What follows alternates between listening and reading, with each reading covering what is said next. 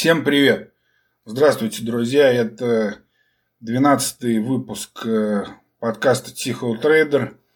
И да, сильно задержался он из-за... Были проблемы, во-первых, с хостингом.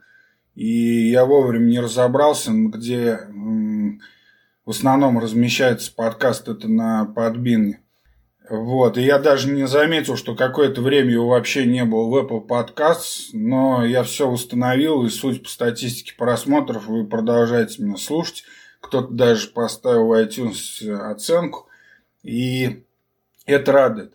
Э, я его не забросил, просто и из-за происходящего на рынке, конечно, мне немножко было не до этих технических проблем с хостингом.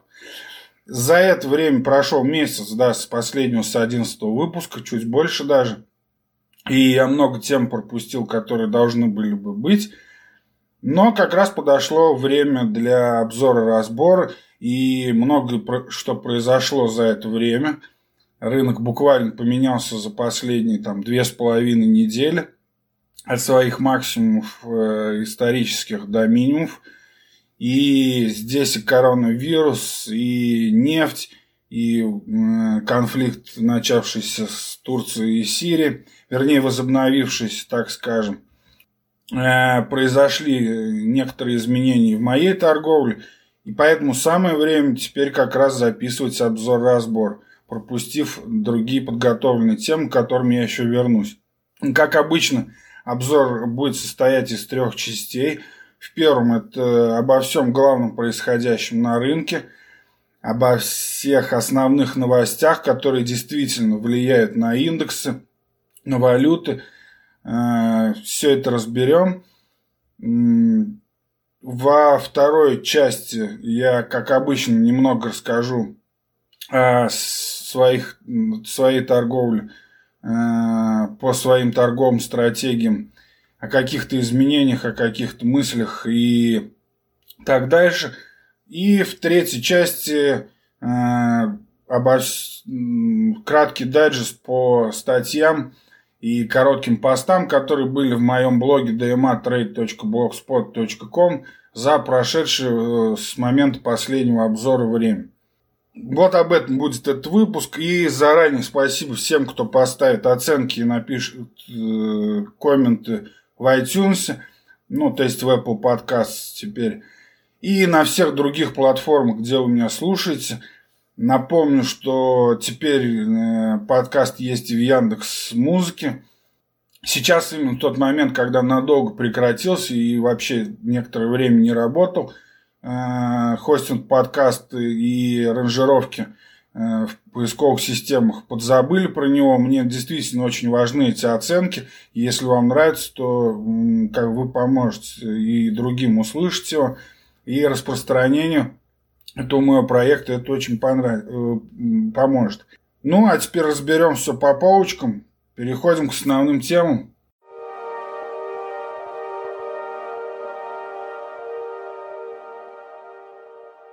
Да уж, если бы Э, не было коронавируса, его бы стоило придумать. И, конечно, мне в этом выпуске хотелось бы очень пройти мимо этой темы, которая уже из каждого утюга звучит.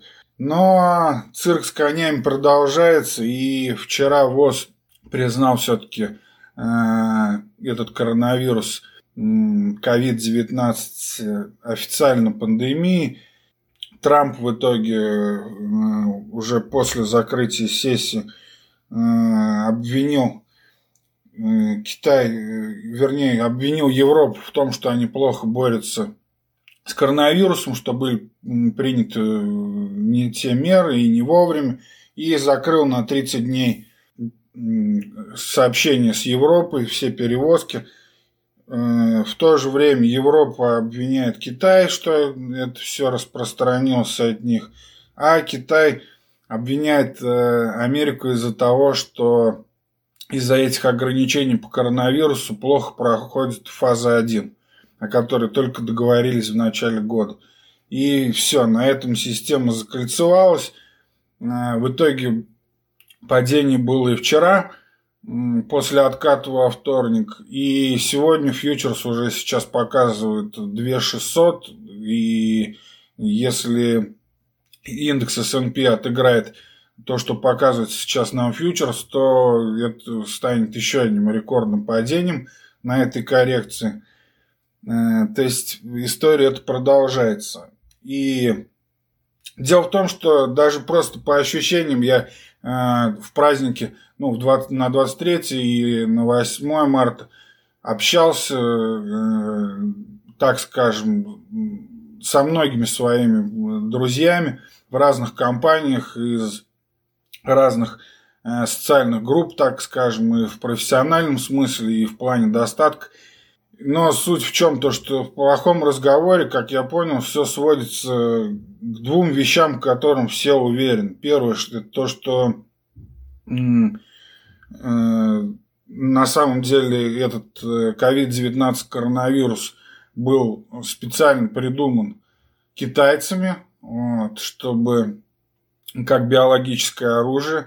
И второе, это то, что на самом деле вакцина от этого вируса уже давным-давно есть, но фармакологические компании, э, сговорившись, это откладывают э, ее выпуск на то, когда ну, вирус больше распространится, чтобы больше продать. Вот, такой вот э, консенсус. Это я еще не читал комментарии во, все, во всяких соцсетях, но я их вообще не читаю, читаю только то, что мне нужно, в общем, для работы.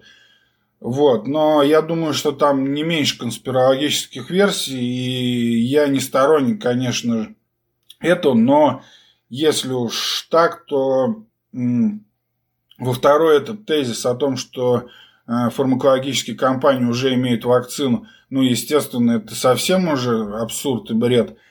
Э, потому что, во-первых, если бы он был у всех и действительно был бы сговор компаний, то эта информация бы как-никак просочилась, потому что эти компании много по всему миру, и просто шил в мешке как бы не утаишь. А если бы это э, принадлежал, ну, так скажем, этот секрет принадлежал бы какой-то одной фармакомпании, то, естественно, его бы уже сейчас выбросили на рынок, потому что все остальные компании ведут разработки, и лучше продавать сейчас, чтобы быть э, монополистом в этом, а не ждать, когда конкуренты выкатят уже свою вакцину. Насчет первого всеобщего убеждения о том, что действительно это Китай придумал этот коронавирус как биологическое оружие, а там он нечаянно прорвался в самом же внутри Китая, но действительно в этом, во всяком случае, повод так э, думать есть, потому что я напомню, что еще два года назад э, в западной прессе писалось там то, что в Ухане действительно э, есть эта лаборатория, на которой ведутся разработки, то есть это можно найти просто в архиве. Э, достаточно серьезные там э, издания об этом писали, э, там уровни The Economist, там Wall Street Journal и так далее – обвиняли в том, что да, вот в Ухане они там биологическое оружие, вроде как были утечки от какого-то там бежавшего китайца, вот, потом про это все забыли. Но действительно, сейчас уже никто не скрывает то, что в декабре врач обратился, врач из этого, собственно, Ухани обратилась, написал, по-моему, в соцсетях или как-то так, решил донести до общества то, что врач у нас, в смысле, она женщина была, э, да, в 2020 году, наверное, нужно сказать врачиха или врачка, я не знаю, как, извините меня, феминистки. Но суть в том, что, да, врач женского пола. Э, то есть она донесла до общественности, хоть э, это было в декабре, в начале, по-моему, еще декабря, то, что да, вот этот вирус есть такой, он прорвался и все, но за это ее притащили в полицию. А, какое-то там, я не помню, какое наказание она получила, но в тюрьму вроде не села, но что-то там как-то пальчиками ей погрозили. И опять эта история утихла. И в итоге прорвалась она уже в середине января. И эта врач умерла, ну, неделю, что ли, две назад умерла от этого самого коронавируса, вот, потому что вовремя, ну, ее, понятно, сама себя, наверное, не лечила. Но суть еще в том, что если мы все-таки посмотрим объективно на то, что происходило в декабре, э, в декабре ФРС, я напомню, уже начала свои стимулирующие меры, и ЕЦБ также, то есть уже начали накачиваться ликвидностью. И все тогда удивлялись, а почему, собственно говоря, Китай-то тормозит с мерами? Потому что у него рынок падал нехило, и, в общем-то, им э, больше это нужно было, даже чем американскому рынку, э, собственно, добавить ликвидности на свои рынки. И смотрите, в декабре, получается, когда этому врачу из Ухани уже было известно, что вирус прорвался на, наружу, что есть заболевшие, власти то молчали и ей заткнули рот – в то же время а, они тормозят по непонятным причинам с тем, чтобы вылить ликвидность на рынке, ну и спасти, собственно, собственный фондовый рынок, так как делают это ФРС там, и другие ЦБ. Э, со всеми этими стимулами они задерживают и задерживают их до тех пор, пока там пару недель назад уже все, уже э, распространение в самом Китае задушено огнетушителем, брандспойерами, когда брызгали людей, как бы, ну и все, и смогли, в общем-то, дальше уже, если сейчас посмотрим на график, то на континентальном Китае все уже, то есть идет параллельно прямая, то есть дальше там уже заражений, как, ну, они экспоненциального роста нет. Вот. И да, здесь, конечно, за, э, это, эти конспирологические идеи можно подтвердить вот э, таким наблюдением. В общем, если в выходные на шашлыках вам захочется поддержать болтовню о короне, то можете задвинуть вот эти конспирологические наблюдения тихого трейдера. Думаю, 90% ваших близких аналитиков – так скажем, с этим согласятся. Ну, все, конечно, это будет зависеть от количества выпитого к тому моменту. Если же серьезно, то здесь пора уже вспомнить старика э, Насима нашего Николаса Талеба, и который призывал нас к тому, чтобы верить цифрам, а не новостным заголовкам, и не применять практику методы ну, игры к жизни, к жизненным историям, и в том числе и к рынку, как к части этой жизни. Собственно, последуем его совету и обратимся к цифрам, э, которые э, из первоисточников. И, собственно, в самом начале развития еще эту, эта история с коронавирусом я э, в Твиттере и в Телеграм-канале своем Дайматред это выкладывал э, ссылку на э, сразу этот университет Хопкинс. Э, они сделали специальный сайт, очень такой прикольный, удобный. Ну, сейчас он большое распространение получил, я думаю, все уже им пользуются.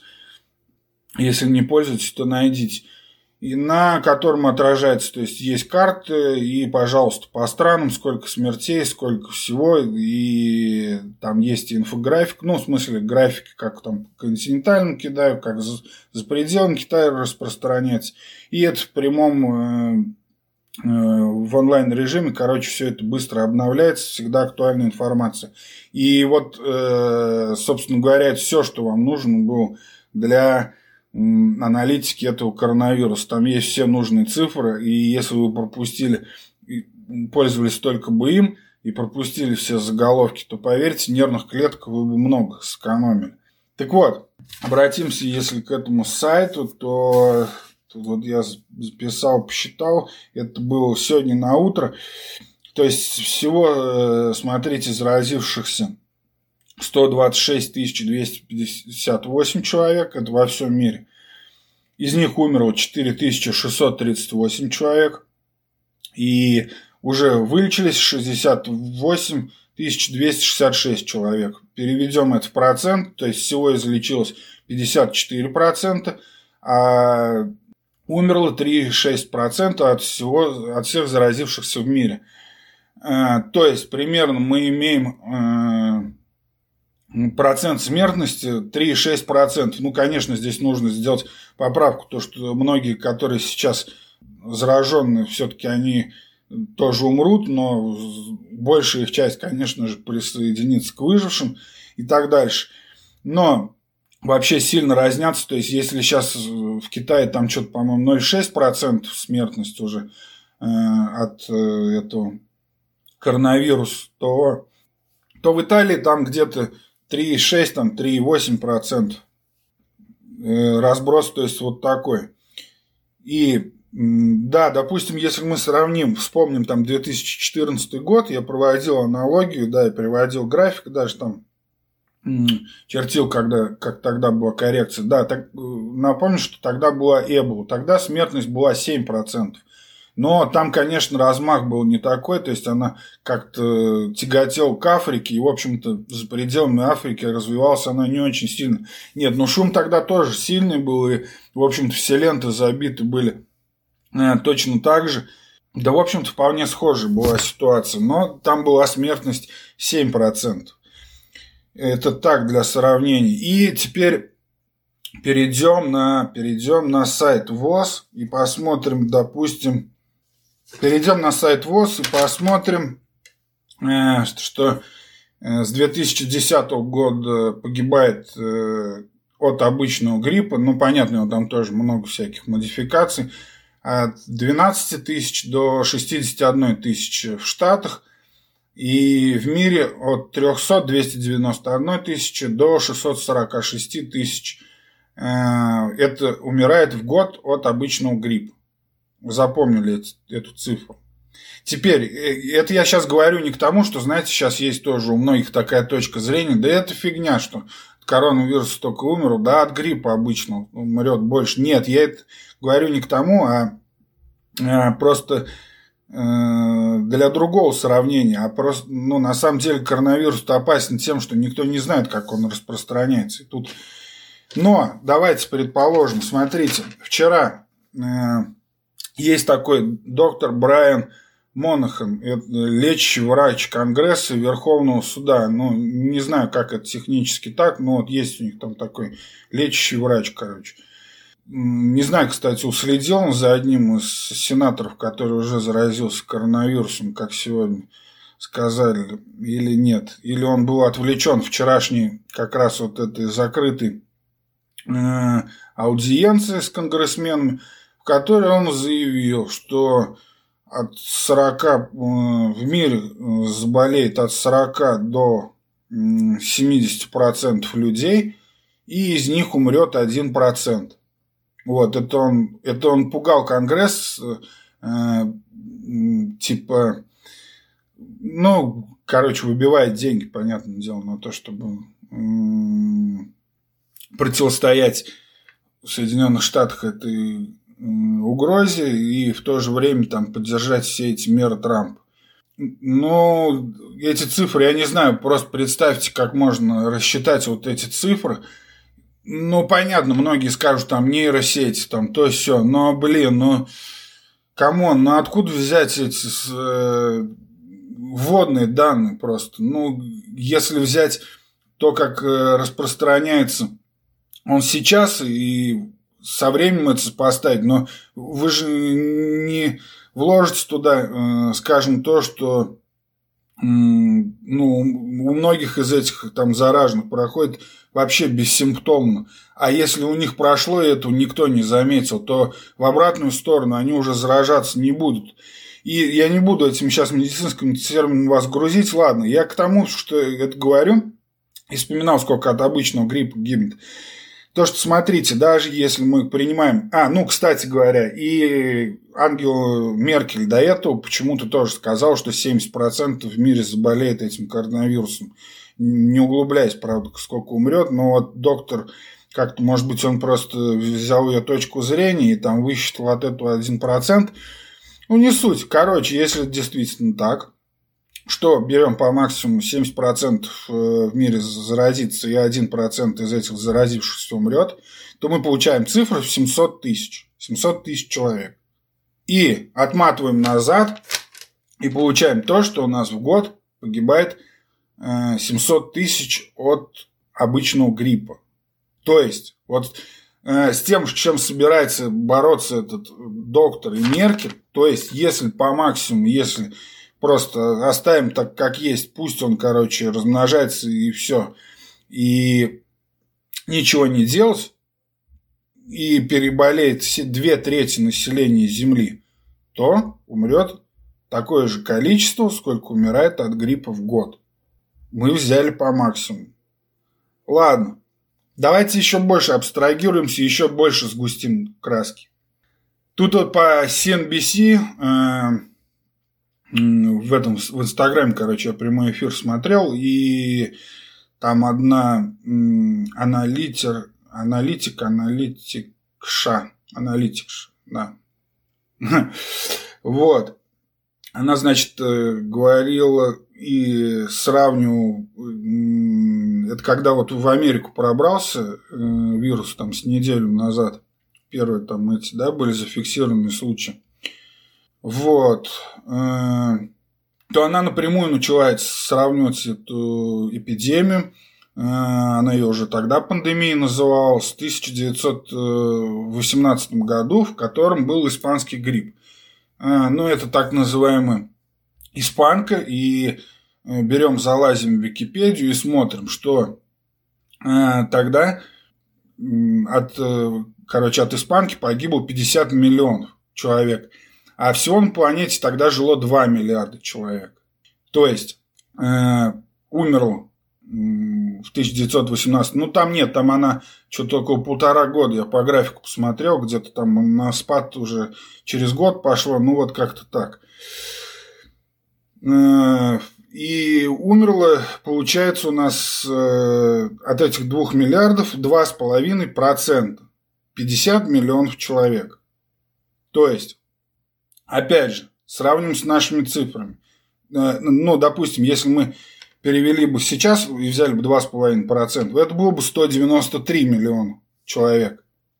Но смотрите, если, допустим, э, мы просто забываем о том, что сейчас все-таки медицина уже не на уровне 1918 года, и как-то умеем сдерживать, да, мы так, давайте возьмем все наше население, если сейчас 8 миллиардов, и возьмем 3%, которые 3% откуда мы взяли, если помните цифру, 3%, э, там 3,6% это смертность сейчас от э, коронавируса, да, и если мы возьмем от этих 8 миллиардов человек сейчас, то получим там 240 миллионов. Короче говоря, это вполне э, сравнимо по масштабам действительно с той испанкой. Но, конечно, сейчас, во-первых, медицина лучше, во-вторых, ну, люди как бы больше понимают, что такое гигиена и как с этим бороться, и вообще больше боятся, ну, просто тупо потому, что люди более стали образованы, как ни крути, за сто лет. А, вот. Но даже если мы возьмем такое, то у нас получится, э, и посмотрим на график, э, откроем ВВП там за сто лет, ну там начиная с 1900, 1900 года, есть вполне внятные эти графики, их легко найти. Да, и надо будет пост запилить, я сделаю в ближайшее время, выложу, чтобы все эти цифры, как бы кто любит больше, э, все сам посмотреть, и графики, и цифры это нужно будет выложить. Сделаем. Э, вот. Но суть в том, что если вы посмотрите на этот график ВВП там, с 1900 года, то вы увидите падение, увидите всю историю на этом графике линейном ВВП, вы увидите там и Первую мировую, и Великую депрессию, большие обвалы, войну уже, Вторую мировую, ипотечный кризис будет виден. Но вы не увидите там испанку. То есть между 915 и 920 никакого провала ВВП не было. Да. То есть это просто вот если сравним масштабы, если посчитать все по максимуму, что все мы заболеем. Я не говорю, что к этому не надо серьезно относиться. Я наоборот исхожу из того, что будет, если все это пройдет максимально плохо. Конечно, здесь нужен, э, есть аргумент будет против э, таких моих размышлений в том, что сейчас глобализация намного э, все охватила, то есть проникновение именно в плане экономики глубже, да, это так действительно, но с другой стороны подумайте о том, что этот коронавирус, он чем он чем он отличается от других прошлых, там, которые в разрывом прошлом мы видели, так это своей избирательностью. Мы знаем то, что в основном в группе риска это люди за 60. И да, конечно, если мы вот так представим по максимуму, ну, прикиньте, 3 процента, если переболеет действительно, как, как э, во время испанки, переболеет все население, ну, вернее, 3% да, от него, э, от населения умрет. Если совсем уже так абстрактно возьмем, то, конечно, это много. Это получается, это получается, если мы возьмем там девятиэтажный дом, э, обычный там, да, в котором тысяча человек живет, вот представьте, 30 человек из них там ваших соседей как бы умрет. Но мы знаем то, что в основном от него умирают уже э, в зрелом, ну, скажем так, в пенсионном возрасте люди. Э, то есть групп, группа риска это люди за 60. Да, конечно, есть исключения, там в Австралии где-то и младенец что-то там умер. И среднего возраста люди болеют. Но это скорее исключение, там, подтверждающие правила. А в основном это люди за 60 а у людей э, за 80 там что-то около 83% вероятность того, что они умрут на данный момент. И, конечно же, они этим повышают общий процент смертности. И здесь нужно заметить, что даже при таком э, огромном объеме, если это будет такое развитие, то все-таки согласитесь, то, что это уже малоактивные люди не в смысле в том, что в физическом. Нет, сейчас и пенсионеры, и там и в 70 лет довольно активно живут, и спортом занимаются, там в бассейн ходят. Нет, я не про то.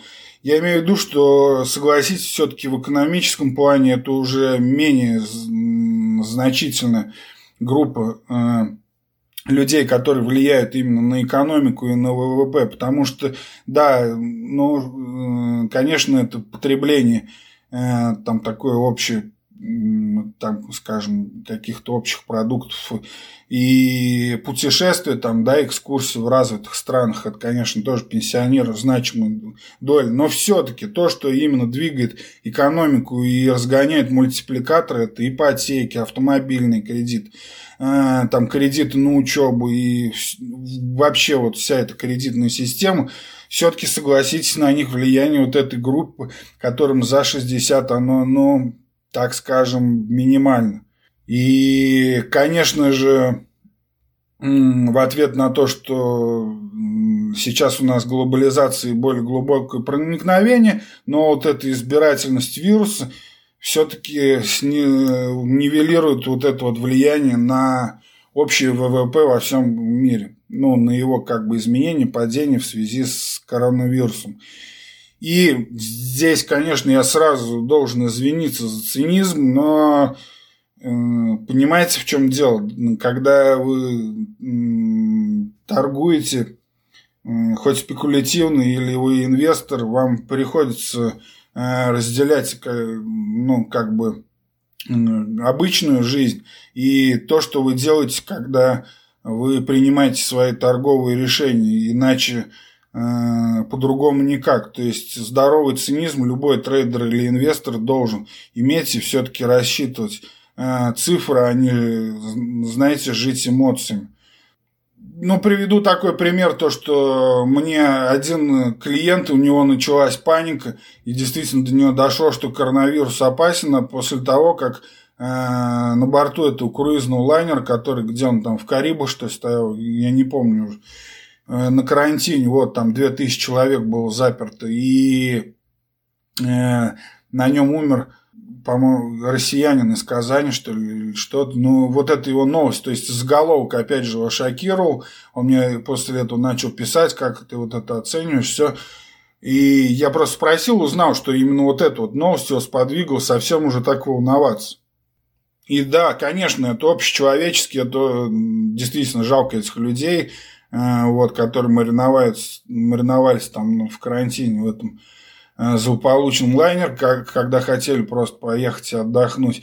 Но если посмотреть и просто вот объективно э, я ему, допустим, ну, мог это объяснить, то э, мы здесь должны быть циничны, потому что, ну, какая нам разница, что происходит на, на, с этим лайнером в карантине. Наоборот, с этой стороны мы должны радоваться тому, что 2000 человек уже в карантине. То, что из 8, из 7,8 миллиардов человек – хотя бы за 2000 мы уже можем не переживать, и они под присмотром.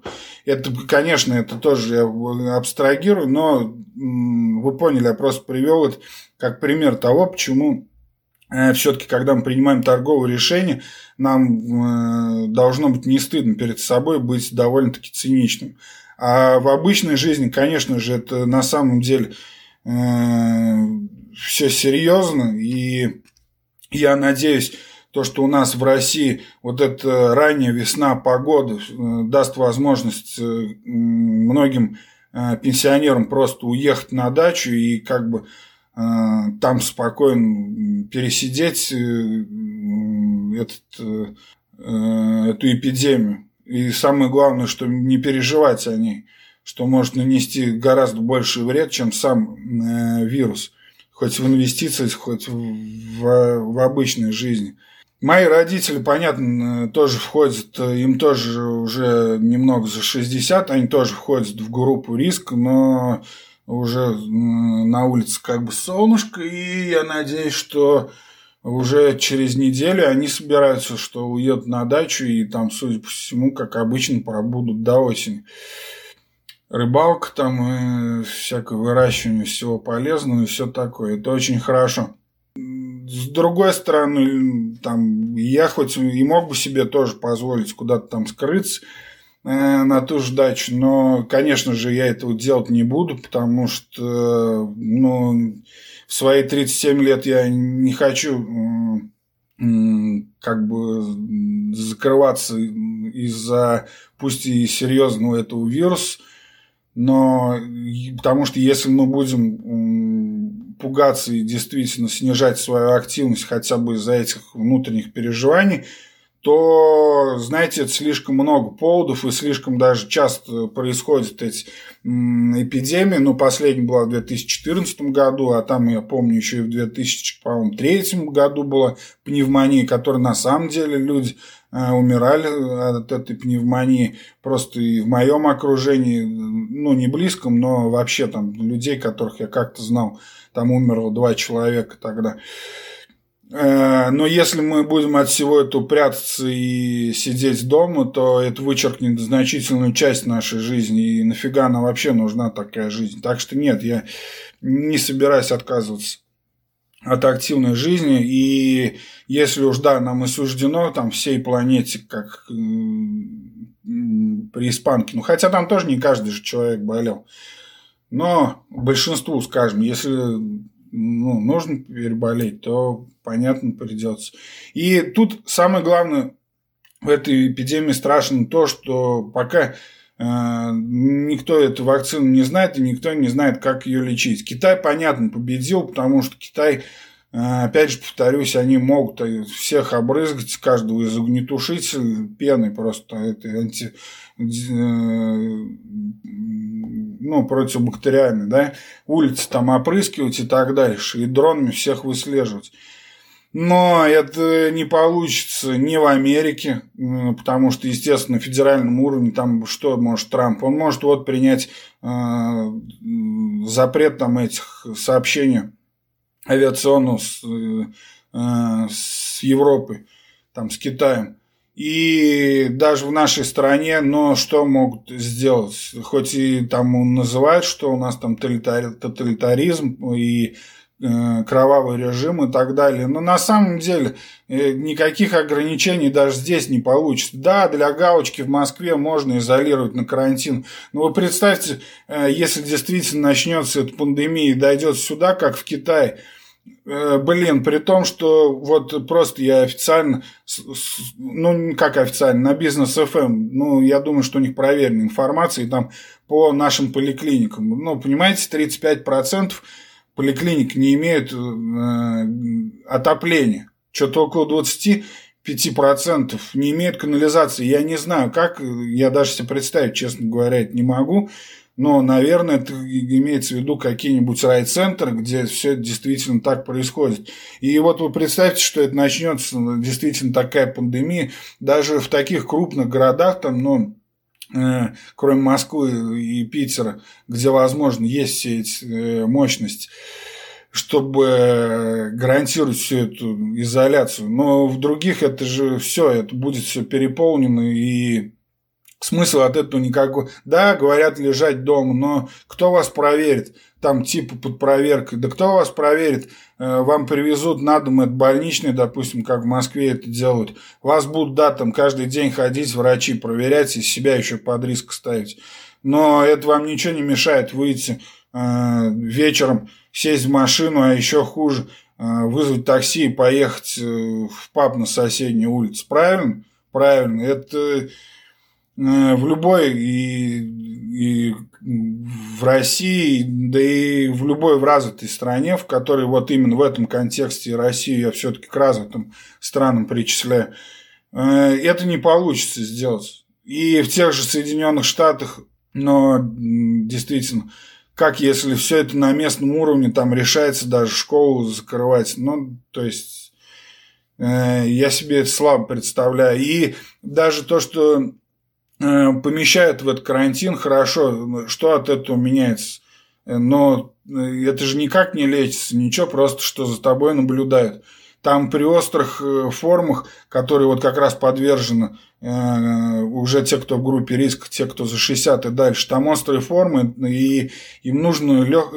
искусственная вентиляция легких. Но где вы найдете Э, искусственную вентиляцию легких, даже если у вас там заболеет, я не знаю, 0,1% сейчас от населения. Нет, этого не будет. Поэтому вывод по коронавирусу у меня такой, то что если это даже и пойдет по максимально плохому сценарию, никакого там адски, адского падения ВВП мы не увидим, но, во всяком случае, такого, которого мы не могли бы видеть по какой-либо другой причине, там, скажем, как во время ипотечного кризиса. Вот.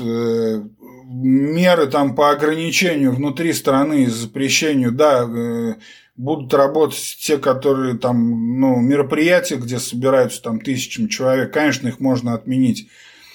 Э, а действенно работать будут только ограничения, конечно, ави... авиасообщений и и самое главное, нужно, не нужно скрывать информацию, нужно информировать людей об этом, потому что я ящик не смотрю, но, как понимаю, и вот по разговорам, опять же, с родителями, по ящику не очень на этом акцентируют внимание э, возрастного населения, которое в основном и смотрит телевизор. И, скажем, чтобы не вселять панику, ну, там говорят, да, в Италии заболел, у нас там заболел там 20 человек в Москве, вот их там госпитализировали, вот их проверяют и так далее. Но никто не говорит сейчас ограничивать себя и Смотрите, старики просто, ну, они не боятся, они ходят сейчас в те же поликлиники, не одевая никаких масок. Понятное дело, когда человек болеет, но какой можно было предупредить и сказать то, что хотя бы как вот плановые какие-то обследования, то, что можно пере, перенести, э, ну, подождите с этим там два месяца, и все. И, и э, этим уже можно было бы снизить. То есть я думаю, что распространение информации об этом, но это прежде всего, что должно делать государство, а не скрывать действительность. Вот. А вообще, конечно, нужно следить за гигиеной э, и и по возможности, если есть возможность, да, э, сейчас погода будет позволять уезжать подальше от людей, уезжать подальше на природу. Короче, все в сад, как говорил Ширвинд в фильме в этом, как Трое в лодке, да, не считая собаки вроде. Вот, и самое главное, когда, если вы трейдер или инвестор, если садитесь за компьютер, то мыть руки перед тем, как э, открываете торговый терминал, чтобы не заразить его своими э, страхами по поводу коронавируса, а то это может плохо отразиться на ваших торговых решениях.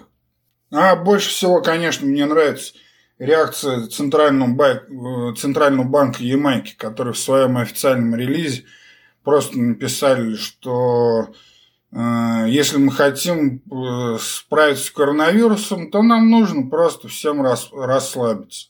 Э, и в этом есть э, доля истины, потому что действительно все эти меры против коронавируса, когда нет от него вакцины, все это э, сводится к простой формуле, если не лечить неделю, а если лечить, то 7 дней. Ну, ладно, хватит на этом черных шуток.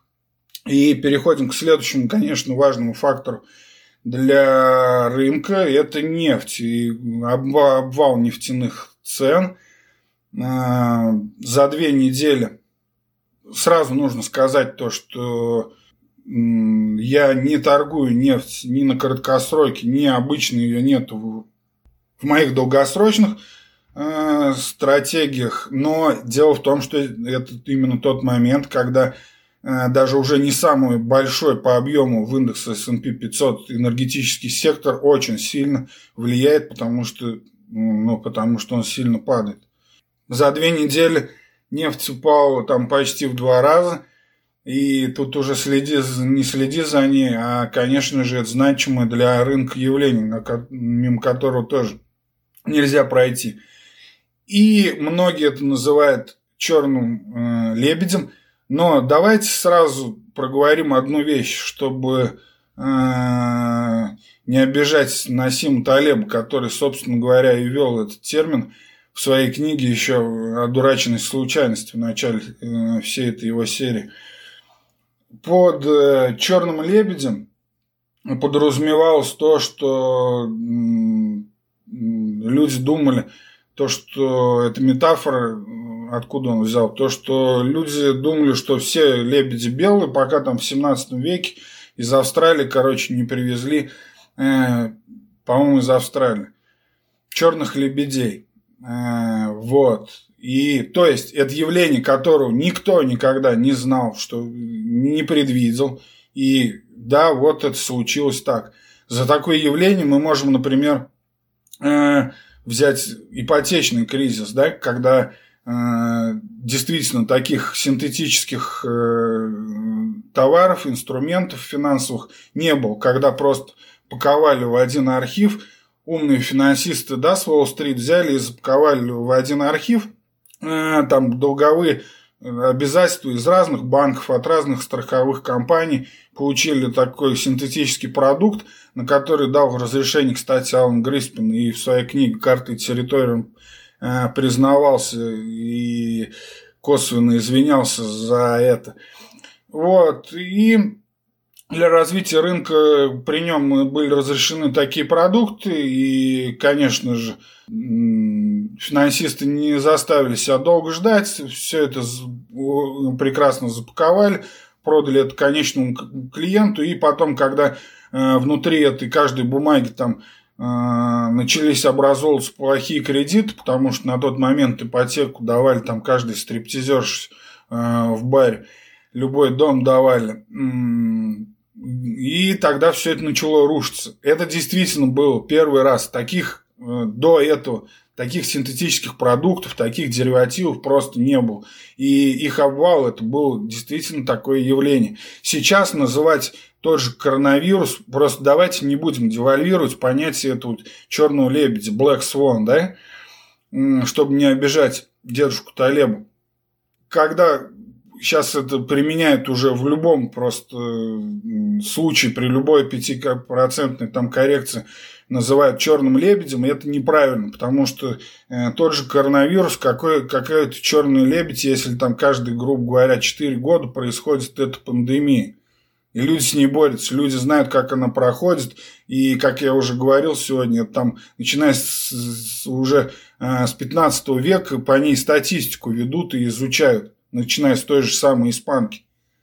Как это можно назвать черным лебедем? Это черный лебедь, который прилетал к вам уже не раз. Вы видели, что уже э, лебедь бывает не только белыми, но и черными. Но просто другое дело, что вы э, даже зная, что они существуют, их не ждете, их игнорируете. Это другой вопрос. Но это уже не черный лебедь. И также и на нефтяном рынке. Мы знаем, из-за чего это, конечно, произошло, да, не будем углубляться в политику, но, безусловно, это Россия опять выстрелила просто себе в ногу тем, что вышла из ОПЕК, и поэтому, да, в два раза упали цены на нефть, в то же время рубль подлетел э, до 75, и, в принципе-то, ну, те, кто принимал это решение, в общем-то, им-то хуже лично не станет, потому что, ну, даже в плане каких-то социальных обязательств, при такой цене на нефть и при таком курсе они получат столько же рублей, то есть такую же пенсию там такую, такую же там выплату всяким социальным работникам, чиновникам они заплатят. Другое дело, что люди купят на них товаров меньше, потому что, э, ну, потому что в основном-то мы покупаем все, что номинировано в долларах. Даже автомобили, которые собираются у нас, они все равно привязаны к доллару. И как только сейчас рубль взлетел, то АвтоВАЗ сразу побежал за помощью и предупредил то, что вот мы будем повышать цены. Вот в чем дело. Сейчас им опять дадут какое-нибудь льготное кредитование и так дальше. Но потому что это все привязано к доллару. И уже если не брать там другие иномарки. Вот. Которые даже собираются у нас. В общем, не нужно э, это приравнивать к черному лебедю. Э, это вполне обычное явление. И если вспомним там 2008 опять же год, то, блин, да там эти ОПЕК их столько обсуждали, и тоже и соглашались, и не соглашались, и цена там и падала все время. Но тогда, правда, больше соглашались, к консенсусу приходили.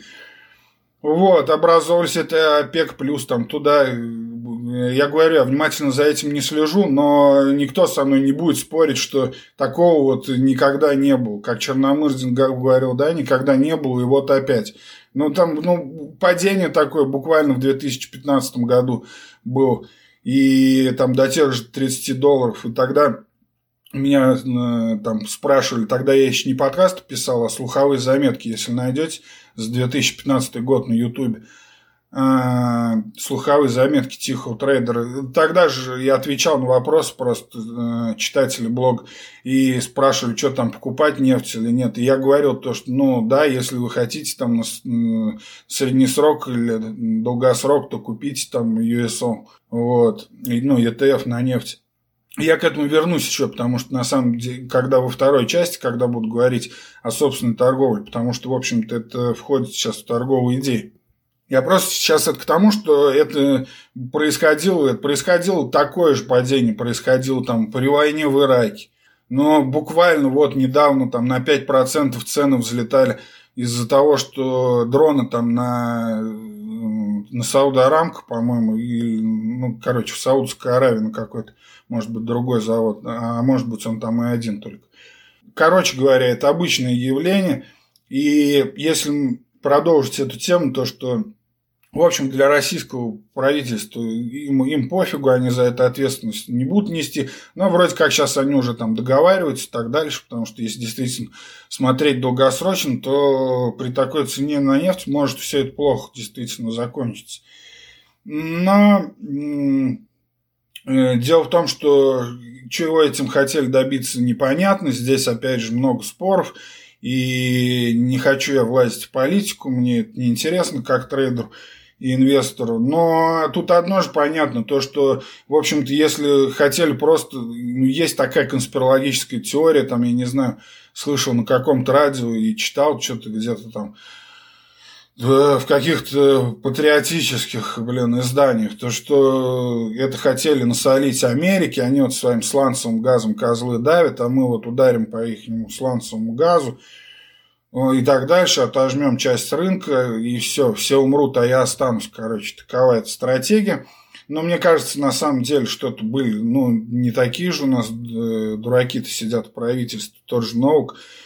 Не знаю, мне кажется, какие-то были более, ну, хотелось бы, во всяком случае, так думать, более какие-то. Э, потому что если действительно хотели насолить Америке, то, извините, вы в предвыборный год вы делаете дешевую нефть.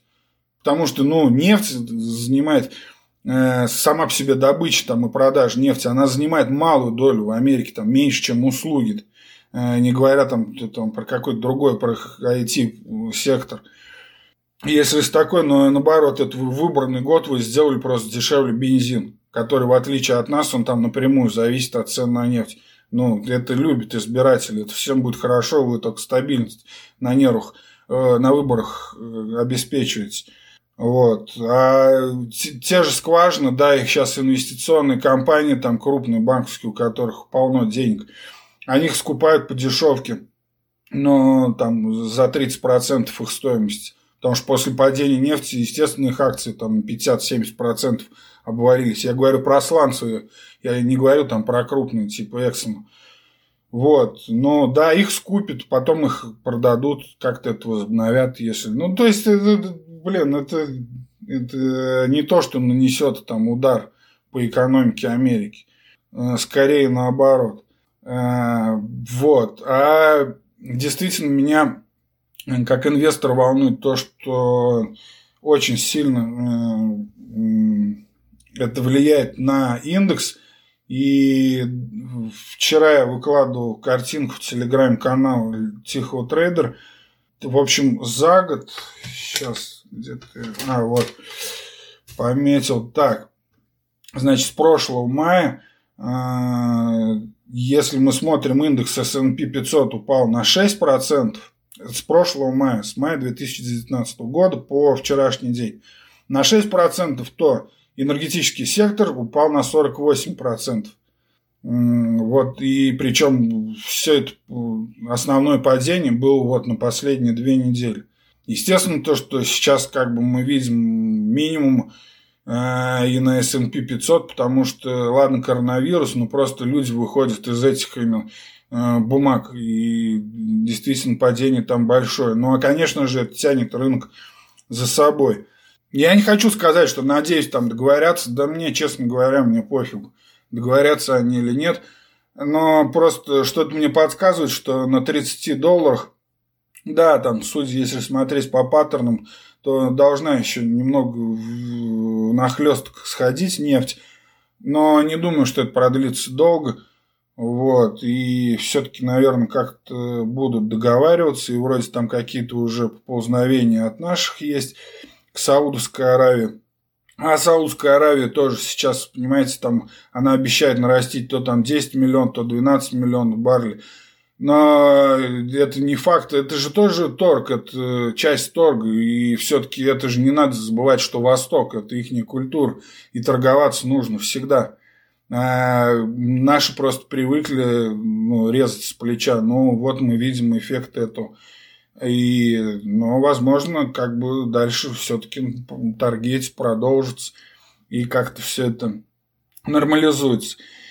Вот. И, конечно же, еще что главное влиять. Сразу скажу, что я пропущу. Есть, конечно, то, что э, у нас там раз, опять развязался конфликт, допустим, на Ближнем Востоке, на, ну, Турция с Сирией, да, и там и Иран, и все, все, все, вся компания. Но это все-таки больше политика, прямого влияния там на американский рынок, которым я торгую, но я пока не вижу этого влияния, поэтому на этом останавливаться не буду.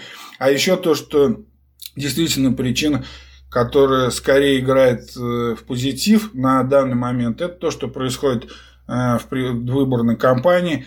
И Байден там выходит э, на финишную прямую, то есть он будет в ноябре состязаться за пост президента с Трампом.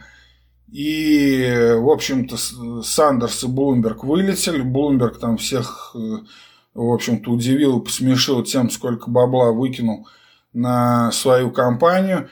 И причем в загашнике, понятно, у него это были не последние деньги, он мог бы тратить еще, если бы не видел безысходности, но все, он ушел, и ладно. И действительно, потому что в нем-то была проблема, в нем и в этой э, Элизабет Уоррен была самая большая проблема, потому что действительно это были популисты, Уолл-стрит их боялся, и если бы между ними была бы борьба, между тем же Сэндерсом и Трампом, то и не дай бог там выиграл бы Сандерс, да даже на одних ожиданиях, то Уолл-стрит бы, конечно, топил бы эту историю, потому что э, Сандерс, понятно, что он не притворил бы в жизнь все свои обещания, а обещания у него простые, там, ну, социализм в том виде, как бы все эти социалистические лозунги. Естественно, он хотел этим склонять к себе молодежь и действительно склонял, потому что были опросы, я писал даже постсоциализм э, бродит по Америке.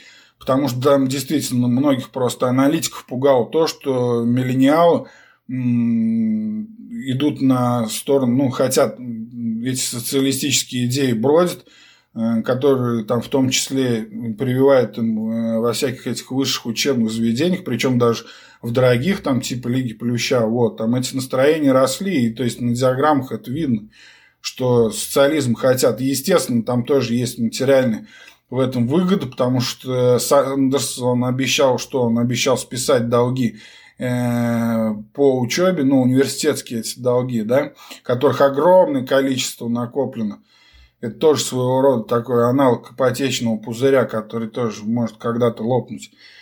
Вот. Ну и как и все социалисты там за мир во всем мире, каждому гею по лесбиянку, каждому Грет Тунберг по айсбергу и все такое. Вот, он выбыл из этой гонки, остался Байден, но да, у него со здоровьем там проблемы, не всегда он может формулировать свои мысли, но во всяком случае ничего такого страшного нет. То есть, э, как бы, ну, э, никаких там, я не знаю, экстремальных э, выборов-то в этот раз как раз вот и не будет. Вот. И это, безусловно, хорошо для рынка. И вот заметьте, сейчас я перечислил вот три вот этих главных, то, что влияет сейчас на рынок. На американский рынок прежде всего, ну, конечно же, на все остальные рынки. Это коронавирус, это нефть и это выборы. И все это политика. А я всегда в своем блоге писал, что самое худшее, что может быть, это когда влияет политика – влияет на рынок. Это самое необъективно. И поэтому, конечно же, мы видим рекордную волатильность.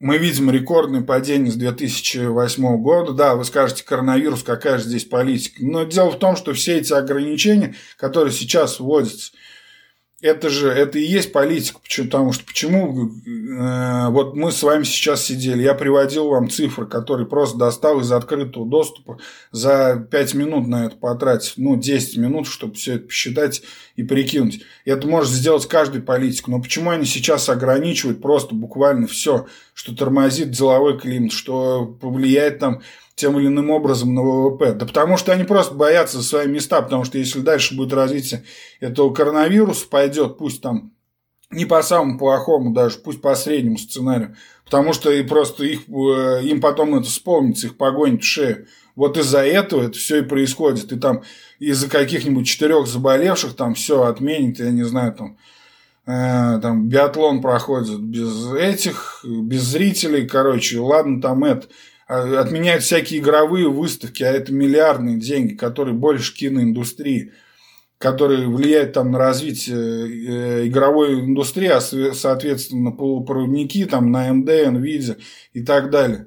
А там под вопросом уже как бы это, приставки-то как в конце года выйдут новые, там PlayStation и Xbox, будет на них комплектуха или нет. А это для меня это тоже очень важно, так как это, именно этот сектор я давным-давно отслеживаю хорошо в нем разбираюсь, и мне важны эти э, цифры, и в портфель моих э, инвесторов есть эти акции.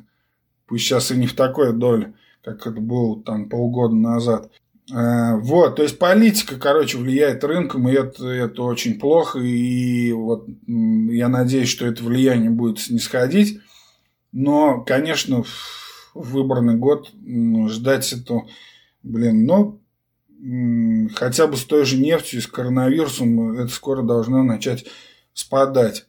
Тем не менее, вчера 20% Dow Jones перешагнул эту отметку от максимальных значений, а это как бы так вот считается, что это переход в медвежий рынок, хотя дофига раз за это десятилетие пересекали эту отметку, потом рынок отскакивал и как-то об этом забывали. Ну, то есть там медвежий рынок это наступал на неделю а потом через э, полгода как-то об этом забывали, и все, что-то уже и не было там медвежьего рынка, и все мы также бычим. Но посмотрим, как будет в этот раз. Опять же, я сейчас не буду привязываться к цифрам, будут подробные обзоры в моем блоге dmatrade.blogspot.com, где все как обычно, с цифрами, с графиками э, и так дальше мы посмотрим э, за развитием событий этот, прежде всего, сейчас уже многие там аналитики сравнивают это и говорят, что это вот это такой же там будет э, возможен кризис, как и в 2008 году. На самом деле все это больше там похоже на 1987 год, когда в октябре или сентябре, э, в октябре, да, там самое большое было падение. Вот, вот э, по стремительности это, это больше действительно похоже на это по максимальным дневным падениям и так дальше. И сами предпосылки с 2008 годом, конечно, это вообще две разные. Ну, то есть, э, тогда вопрос был в том, что кредитование, нарушилось кредитование, когда спрос еще был. То есть, э, рухнул из-за этих ипотечных кризисов, в итоге рухнуло доверие, ну и ликвидность, соответственно. И все, не был кредитов, не на что было покупать, когда был спрос еще огромный на все, на те же дома, на те же машины и так далее. Сейчас мы совсем в другой ситуации. Сейчас у нас автопромышленность, э, вернее, покупки автомобилей падают. Э, там э, э дома, э, жилье, недвижимость тоже оно там, если растет, то малыми темпами. В то же время деньги есть, деньги, кредитование, с этим нет проблем. Денег залезть. Да, сейчас э, на этой неделе действительно, допустим, э, казначейки 20-летние, ну там если смотреть, потому что ETF, TLT, да, там 20 плюс сроком казначейские облигации, куда входят – то мы просто за одну неделю мы увидели максимальный рост и максимальное падение. То есть, ну, это, это, блин, это редко такое бывает. И вчера вместе э, с S&P 500 падала э, цена, не доходность, а именно цена на эти самые TLT. Э, ну, то есть, ну, вообще, в принципе, на весь долг, и в том числе и на корпоративный, и на госдолг и так далее – то есть это совершенно другие предпосылки, и э, исход здесь будет друг, другим. Потому что, э, опять же, вернемся, э, допустим, напомню просто, что вообще у ФРС есть двойной мандат. Они должны что, не помню от какого года там этот закон, неважно, по, они должны следить за чем? Должны следить, первое, за инфляцией, второе, за рынком труда. У них вообще нет никакой обязанности у ФРС следить за фондовым рынком, чтобы там э, фондовый рынок не падал. То есть, как бы, или там следить, я не знаю, за какой-нибудь там за ценой, ценой на нефть или вообще там за последствиями коронавируса. У них этого нет. Но Понимаете, вот если бы была бы коррекция по каким-то другим причинам, то тут были бы вопросы, э, добавлять или нет ликвидность. То есть, ну, типа, к ним бы было, по что вы раздуваете, что вы опять э, включаете все эти монетарные фискальные стимулы, э, если у вас вот у вас безработица сейчас на высоком уровне, инфляция тоже в рамках нормы, какого черта? Какого черта вы выбрасываете деньги? Тот, тот же там Сендерс, или Элизабет Уоррен, они в своих программах это говорили. Вы просто лучше людям он раздавайте деньги, а что вы даете? Зачем вы кормите Уолл-стрит? Вот в чем дело. А теперь, когда, смотрите, когда у нас есть, допустим, этот коронавирус, то теоретически, конечно, он на ВВП повлияет. Он повлияет на рынок, ну, на, на, без, ну, на безработицу и на рынок труда. Вот.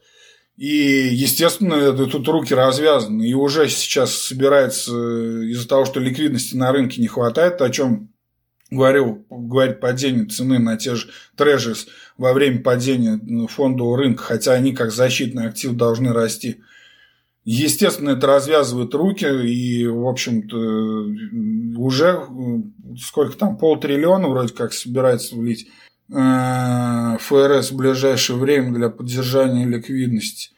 Ну вот, ну и ставку, в принципе, можно снижать еще, ну, то есть тут и смотрите, э, пандемия-то да, но при хорошем раскладе скоро она пойдет на спад. А после этого, смотрите, все эти риски падения ВВП, они уже будут заложены в риски, и дальше мы получаем эффект низкого старта. Ну, вспомните там, я не знаю, 98 год, и как после падения э, там рынка э, потом начала восстанавливаться экономика. Ну, это эффект низкого старта. Вспомните 2009 год. Немножко, конечно, это другая, более глобальная ситуация, но тоже вспомните, насколько быстрым было восстановление. Вот, то есть э, вполне возможно и, и опять же, если получит э, ну, продолжение в положительном ключе истории с нефтью, то и там договорятся и начнет она восстанавливаться, то опять же э, этот энергетический сектор, пусть и не сильно, но будет тянуть вверх. Так что я думаю, что не все так плохо. Переходим к второй части, где я уделю немного времени – собственной торговли. Итак, если говорить про долгосрочную торговлю в акциях, то сейчас на счетах клиентов открыто там 7-10 позиций, ну, зависит от того, кто когда зашел, кто у какого брокера торгует. Около 25% только осталось в хай-теке. Хеджирующие позиции по золотодобытчикам остаются. И нужно отметить, что если мы смотрим в долларах – то сейчас просадка по закрытию вчерашнего дня, то есть по закрытию среды 12 марта, просадка, если смотреть в долларах, то это почти 7%. Если же смотреть в рублях, а, я говорил уже в прошлых выпусках, то, что большинство сейчас, там, я не знаю, 90% моих клиент, клиентов сидят у российских брокеров – и то есть это счета в рублях э, через, ну, потому что я объяснял там подробно. Можете послушать, э, найти прошлый выпуск. Просто эта тенденция там наметилась с 2015 года, когда все это стало доступно, когда американские акции на питерской бирже стали торговать, а в то же время параллельно люди пугались э, держать э, на зарубежных брокеров, потому что мало ли там что, железный занавес и так далее – вот. Ну и плюс ИС, налоговые вычеты, все такое. То есть большинство это в рублях. И здесь как раз сработал этот а, рублевый парадокс на этой, на этой коррекции. То, что, ну хотя как парадокс, для меня он был вполне ожидаемый, я, в общем-то, говорил и клиентам, и, по-моему, в подкасте говорил, но точно писал в обзорах, то, что на этой коррекции случилось, я говорил то, что рынки сейчас перегреты, и когда мне говорили то, что вот сейчас хорошая доходность и на российском рынке, там, особенно в конце года все восторгались им, он там обогнал SPX в моменте, вот, э, и там ОФЗ все радовались, но я говорил о том, что, понимаете, когда рынок э, перегрет на этой стадии, то, блин, при, э, когда станет плохо и когда рынки перейдут в коррекцию, то первыми они сильнее всего они ударят по развивающимся рынкам. Не потому что Россия плохая, а потому что э, в плане экономики мы, как ни крути, входим в касту развивающихся рынков. Вот.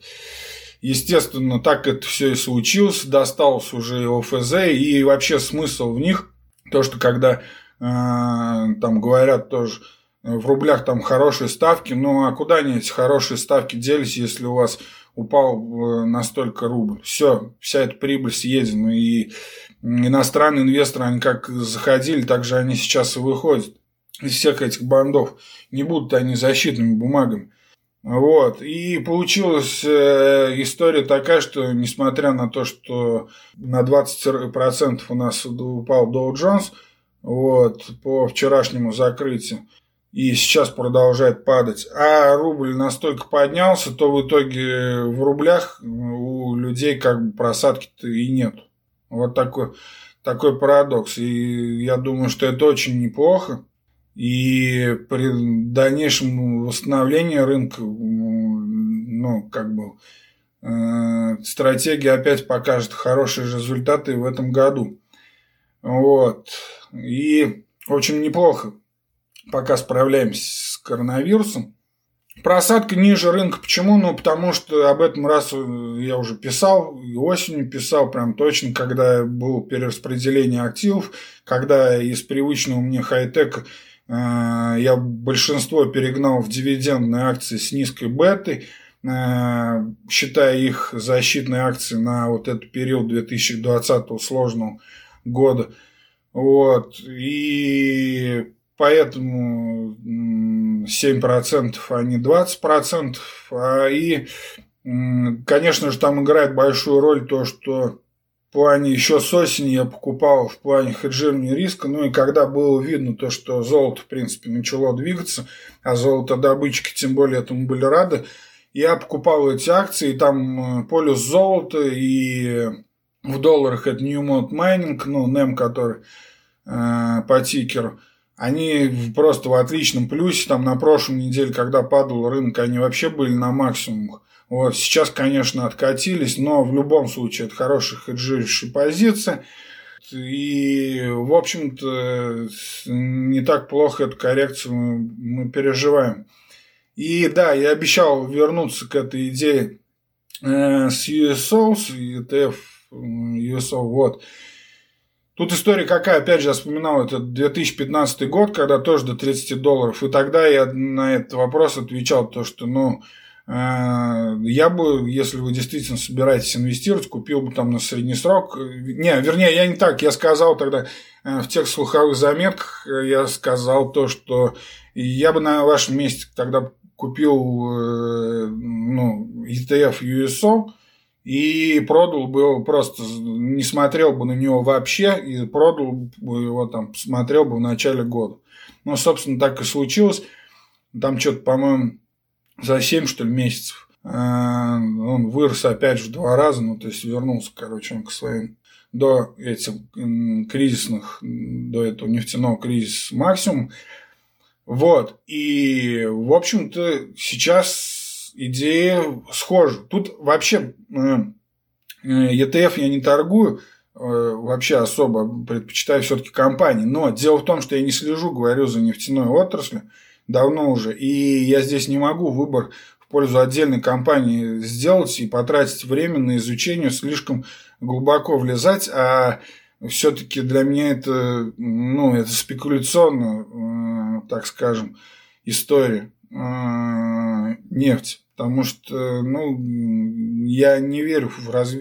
естественно, в развитие там, нефтяной отрасли на какую-то долгосрочную перспективу и то, что какую-то высокую альфу они покажут. Вот, то есть э, в обычное время они мне интересны, особенно на растущем, на бычьем рынке. Но во время коррекции, конечно же, это, эта история, ее можно отыграть. И сейчас, когда там до 30 упал, то э, дело все в чем, что э, смотрите, на тот момент как бы, ну, не ругайте меня за это упрощение, но вот в такие моменты, э, если сказать просто, вот этот ETF USO, по сути, он превращается в такой опцион, только не требующий вообще особенно никакого внимания и не, не требующий следить за его экспирацией. И в каком смысле опцион? Том смысле, что он э, стоит дешево. То есть на опционе мы, чем они хороши, то что мы его покупаем, если думаем, что будет сильный рост, то есть мы покупаем, грубо говоря, там волатильность, ну или там наоборот он будет падать.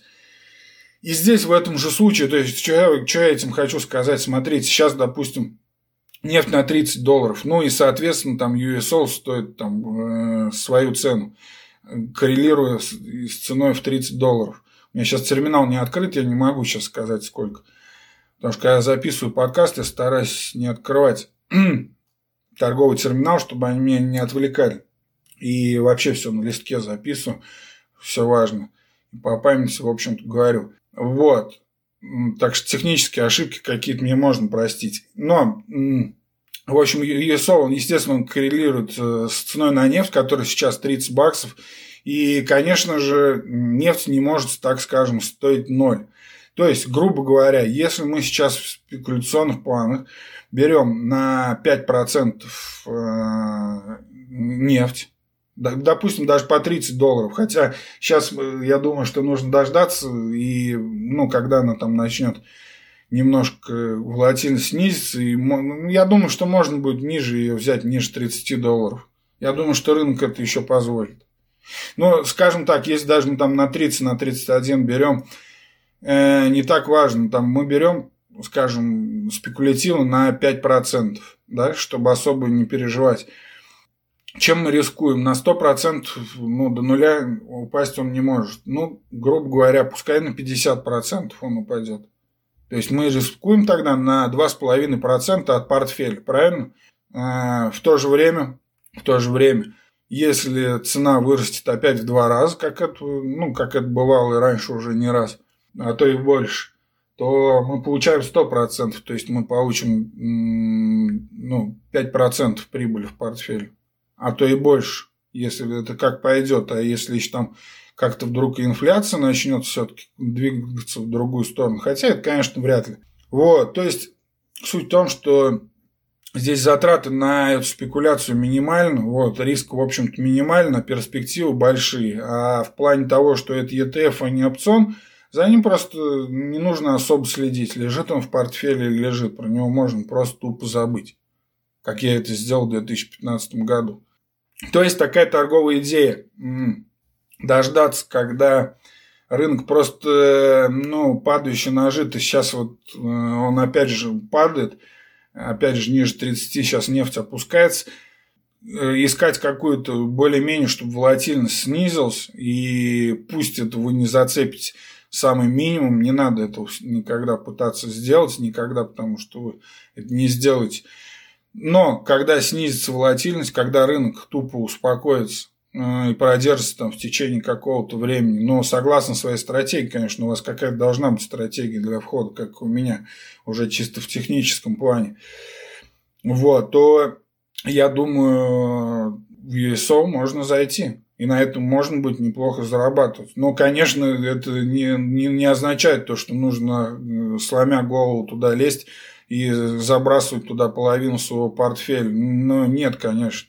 Потому что на низких уровнях то, что было раньше, совсем не означает, что это будет сейчас. Мы можем остаться там на низком уровне еще, э, ну, на этом же уровне, скажем, еще долго. Или в каком-то низком диапазоне болтыхаться. Но так вообще на долгую, что нам мешает это сделать? Это недорогая спекулятивная позиция и, в общем-то, очень простая в исполнении. Что касается Форекс стратегии, короче, мои 7 пар плюс золото. 4 э, февраля я выложил э, отчет э, за прошлый месяц. Вот. Всего было закрыто 6 сделок. Из них на, на трех был зафиксирован профит, три закрылись стопом. Ну, то есть такой вполне себе нормальный ровный результат. И сейчас, сейчас открыто, сейчас открыто, сейчас Сейчас открыто, короче, 4 позиции. Вот, э, значит, шорт золото и три позиции на укрепление. Э, да, я не договорил. В прошлом месяце, в общем, основную прибыль э, принесло золото, конечно же. Вот, оно нивелировало там и убытки по этим трем стопам. Вот. И месяц вообще в хорошем плюсе закрылся. Но, естественно, для Форекса что? Он стоит на месте, когда рынок, э, фондовый рынок растет понемногу. То есть тогда э, среднесрочная моя, в том числе, стратегия 7 пар плюс золото работает плохо, потому что мне нужна высокая волатильность для Форекса, который, с помощью которой э, на парах происходят хорошие среднесрочные тренды. И в прошлом месяце вот как бы это началось, сейчас это продолжается. Сейчас три позиции в сторону укрепления доллара. Это э, Сингапур, э, австралиец и канадец. Ну, то есть против них за укрепление доллара открыты позиции. Они все уже в хорошем плюсе. И, кстати, сегодня звезды как бы сошлись. И все позиции сейчас в плюсе.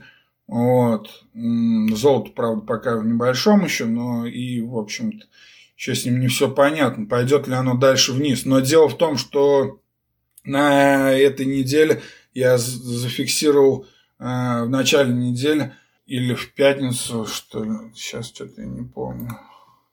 Получается. Последний, последний был зафиксирован так, 9, 9 марта. 9 марта был, был понедельник. Ну да, в понедельник все верно.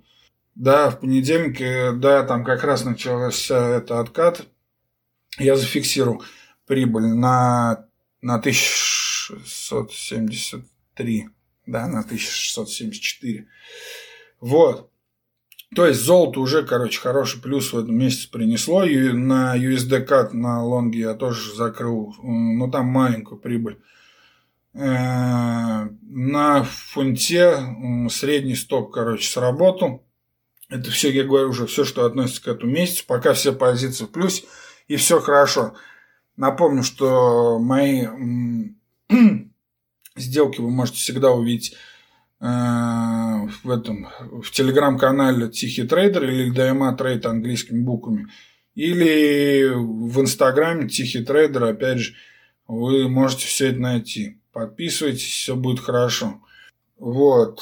Ага, биткоин, вот как раз я, блин, заглянул. И мне, почему я начал опять отвлекаться из Binance. Как только я терминал открыл, вот, увидел то, что биткоин до 6 тысяч упал. И все, и начал сбиваться в смысле. Ну, понятно. Он, получается, сегодня с 7700 до 6000 на 1700 баксов падал. Кто-то искал в биткоине, короче говоря, защитный актив – ну, в принципе, так же, как и в золоте. Против падения S&P 500. На самом деле падает все. Падает и золото, и биткоин, и S&P 500. Падает все. И в том числе и долговые обязательства. Вот такой у нас сейчас рынок. Да, и э, так, не договорил по вопросам работы со мной. Это ссылку можете найти на мой блог dmatrade.blogspot.com или .ru в, э, в описании подкаста или dmatrade с e английской на конце gmail собак.com можете писать мне на почту или зайти в блог с правой стороны все контакты э, включая телефон там по которому можете WhatsApp, Telegram или Viber написать мне Э, если вы по делу, если вы хотите стать инвестором или подписаться на торговый сигнал. Вот. И теперь переходим в третьей части, где я вкратце расскажу о самых интересных статьях блоге, которые вышли с момента прошлого обзора. Ну, на самом деле, за этот период э, в блоге вышло не так и много интересных теоретических статей, потому что да, во-первых, когда рынок падает, интересы у читателей, конечно же, э, падают, все просто тупо следят за графиками. Ну и у меня, конечно, настроение, то, чтобы там о чем-то вечном рассуждать нет, и много технических вопросов, которые нужно решать именно по торговле. Вот. Но, тем не менее, 28 э, ну, во-первых, да, я продолжаю эту серию Э, публиковать два, два правила от Эразма Роттердамского, где Йоахим Климент, главный инвестиционный стратег Виллершофен Partners, э, раскрывает, проецирует, короче, э, заповедь этого философа Эразма Роттердамского и проецируется их на нашу инвестиционную современность, раскрывая суть довольно неплохо. Вот. И шестое право – это игнорировать суждения других. Единственное, что имеет значение, это вы от 28 января. Пост. Речь идет о том, что как бы мы ни казались э, себе, что мы э, крутыми, и то, что мы сами определяем то, что мы делаем, на самом деле мы ведемся на то, что нас окружает. И там простой пример, когда группу, эксперимент, там создают группу Э, собирают группу из пяти разных людей и показывают им э, там разных оттенков синего квадратики, короче, грубо говоря, рисунок, то все, в принципе, правильно угадывают и называют правильный оттенок. Вот. А если им туда вбрасывают двух человек, которые просто заведомо врут, то их мнение склоняется, короче, каждый пятый респондент тогда меняет свое мнение и просто соглашается с теми, кто откровенно врет. И потом это дальше проецируется, естественно, инвестиционную деятельность. Фонды Ели и Гарварда, которые пытаются э, повторить там многие управляющие активами. В итоге Это ведет э, к эффекту стада и, короче, к заблуждениям. Вот, почитайте все это в цифрах, там и с графиками есть, довольно-таки поучительно. Э, седьмое правило. Седьмое правило – это пост 12 февраля. Практика, никто не совершенен, но мы можем стремиться стать лучше. Это о том, что нужно как правильно э, свои, интерпретировать свои ошибки, ну, в том числе и с помощью дневника трейдер. Э, и Яхим Климент предлагает, как это правильно делать, но это нужно именно читать. Рассказывать об этом не очень удобно. Э, ну, в плане того, что там просто цифр много. От 7 марта продолжение это правило номер 8. Не беспокойтесь об искушениях. Тут речь идет о том, что хоть в жизни, хоть и здесь, да, автор там признает себя шоколадоголиком, что у него пристрастие к сахару, и также в инвестициях, короче, есть у него тоже небольшое пристрастие, которое э, к, к агрессивным спекуляциям, но которое он сдерживает с помощью там, метода, который он описывает. Если вкратце, то нужно помимо своего основного инвестиционного счета, который у вас долгосрочный, и на которые не должны влиять эмоции. Ну, нужно там себя открыть песочницу, в которой, в общем-то, э, по некоторым правилам, которые здесь он предлагает, ну, свои вот эти искушения там пробовать, чтобы это не влияло на общий результат вашей инвестиционной деятельности. От 6 февраля пост «Азарт и хобби в биржевой торговле. Почему немногие инвесторы обгонят рынок?» Так он называется – это тут мне попалась, э, в общем, монография такая интересная э, «Поведенческие финансы второе поколение». Мэри Статман ее написал, это профессор финансов университета Санта-Клара. И там в посте есть ссылка на PDF, который можно, короче, почитать. Там довольно-таки э, большая, обширная монография. Но в этом посте вкратце я тут э, писал там основные тезисы, которые Статман 5 ошибок инвесторов и два основных стимула для торговли. Потому что обыграть фондовый рынок в долгосрочной перспективе, ну, это вообще не то, чтобы прям уж совершить какой-то подвиг, но только там, как пресловутые 5% могут вообще это сделать. И почему вот э, люди не способны к профитной торговле, там, в общем-то, вполне понятные вещи описывает он, но думаю, то, что это полезно будет вам почитать. И, ну, то есть, это такие заблуждения обычные, просто он их очень хорошо же скрывает там, э, там они забывают, что торговля – это состязание, не сравнивают, не сравнивают свою прибыль с рынком. То есть, Э, просто ментальное заблуждение, которое действительно мешает трейдеру ну, э, правильно оценивать свою торговлю. Дальше, от 7 февраля 700 лет падения ставок, низкая доходность облигаций ломает классические стратегии. Это речь о докладе Пола Шмельзинга из Банка Ангель, который сделал такое большое исследование там, от позднего Средневековья, э, как, в общем, менялись процентные ставки – и там график такой интересный, подробный, со всеми событиями, которые за эти 700 лет происходили, и как доходность менялась. Ну, а суть в том, то, что мы говорим сейчас, это сейчас ставки снижаются, и что-то такое происходит нереально, чего не было никогда. На самом деле, если взять этот период, все эти 700 лет, там, начиная с 1300 годов, э, реальная ставка всегда снижалась в каких темпах, при каких обстоятельствах, все это есть в этом посте. След из этой же серии пост, э, где я подробно, более подробно раскрываю все эти интересные вещи из доклада. Шмельцин говорит, привыкайте к низким ставкам, господа, пришло время риска, это 5 марта.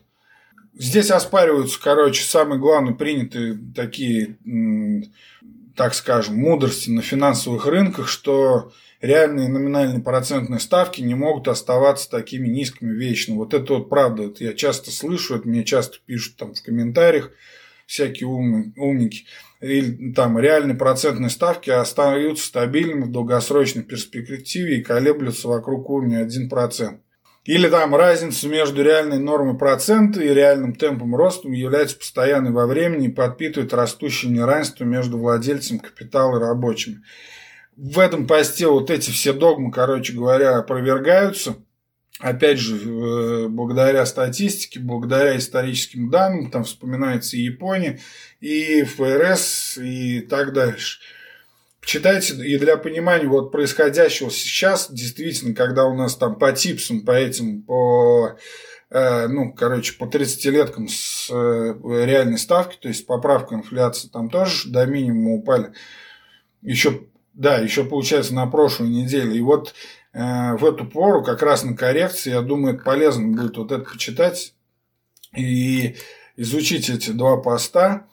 Дальше, значит, 29 февраля COVID-19 бизнес Бобби, Бобби Рубин, кто и как избегает риска. Это, в общем-то, я вспомнил после того, как э, за день до этого, получается, 28 там, февраля сразу три э, банка э, Goldman Sachs, кто там, Боффа и третий, кто там, Морган Стэнли, что Короче, они понизили прогнозы, в общем-то, ударили, там тогда очередная волна началась, и все это так здесь скоординировано было. И вот в этом посте я вспоминаю Насима Талеба с его «Рискуя собственной шкурой» книгой.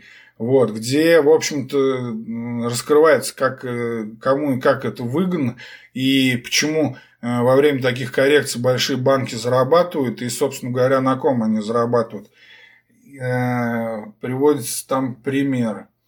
А, ну и последнее, это то, что отчет ТЭЗа февраля э, от 4 марта, о котором я говорил, просто я еще раз напоминаю, что это от 4 марта пост, и можно подробно посмотреть, там все мои за февраль сделки и инструкции ПДУ по этим, по торговым сигналам можете почитать. Вот.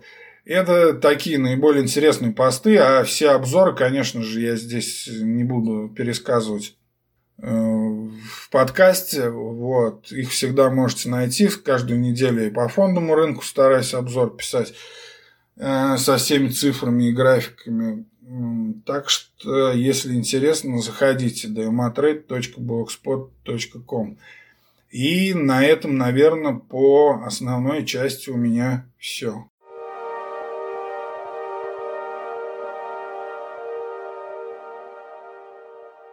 Итак, на этом все, друзья. А, я рад, что мой подкаст возобновился после этих всех технических сбоев. И думаю, надеюсь, что теперь будет раз в неделю он выходить. Назовем это второй, вторым сезоном. Ну, не всегда, конечно, получается у меня это делать пока, но будем над этим работать. Заранее спасибо всем за лайки, которые вы поставите в iTunes и отзывы. И напомню то, что там вы можете оставлять вопросы, э, вернее, темы к следующим выпускам, э, к теоретическим э, о трейдинге и об инвестициях, ну, которые всегда мне нужны, новые темы, в общем-то, и если они мне будут интересны, то, конечно же, такие выпуски можно будет сделать. И там же в отзывах можете оставлять вопросы, интересные объективные вопросы, которые в итоге я соберу и сделаю такой отдельный выпуск с, ответ, с короткими ответами на все ваши вопросы. Э, вот.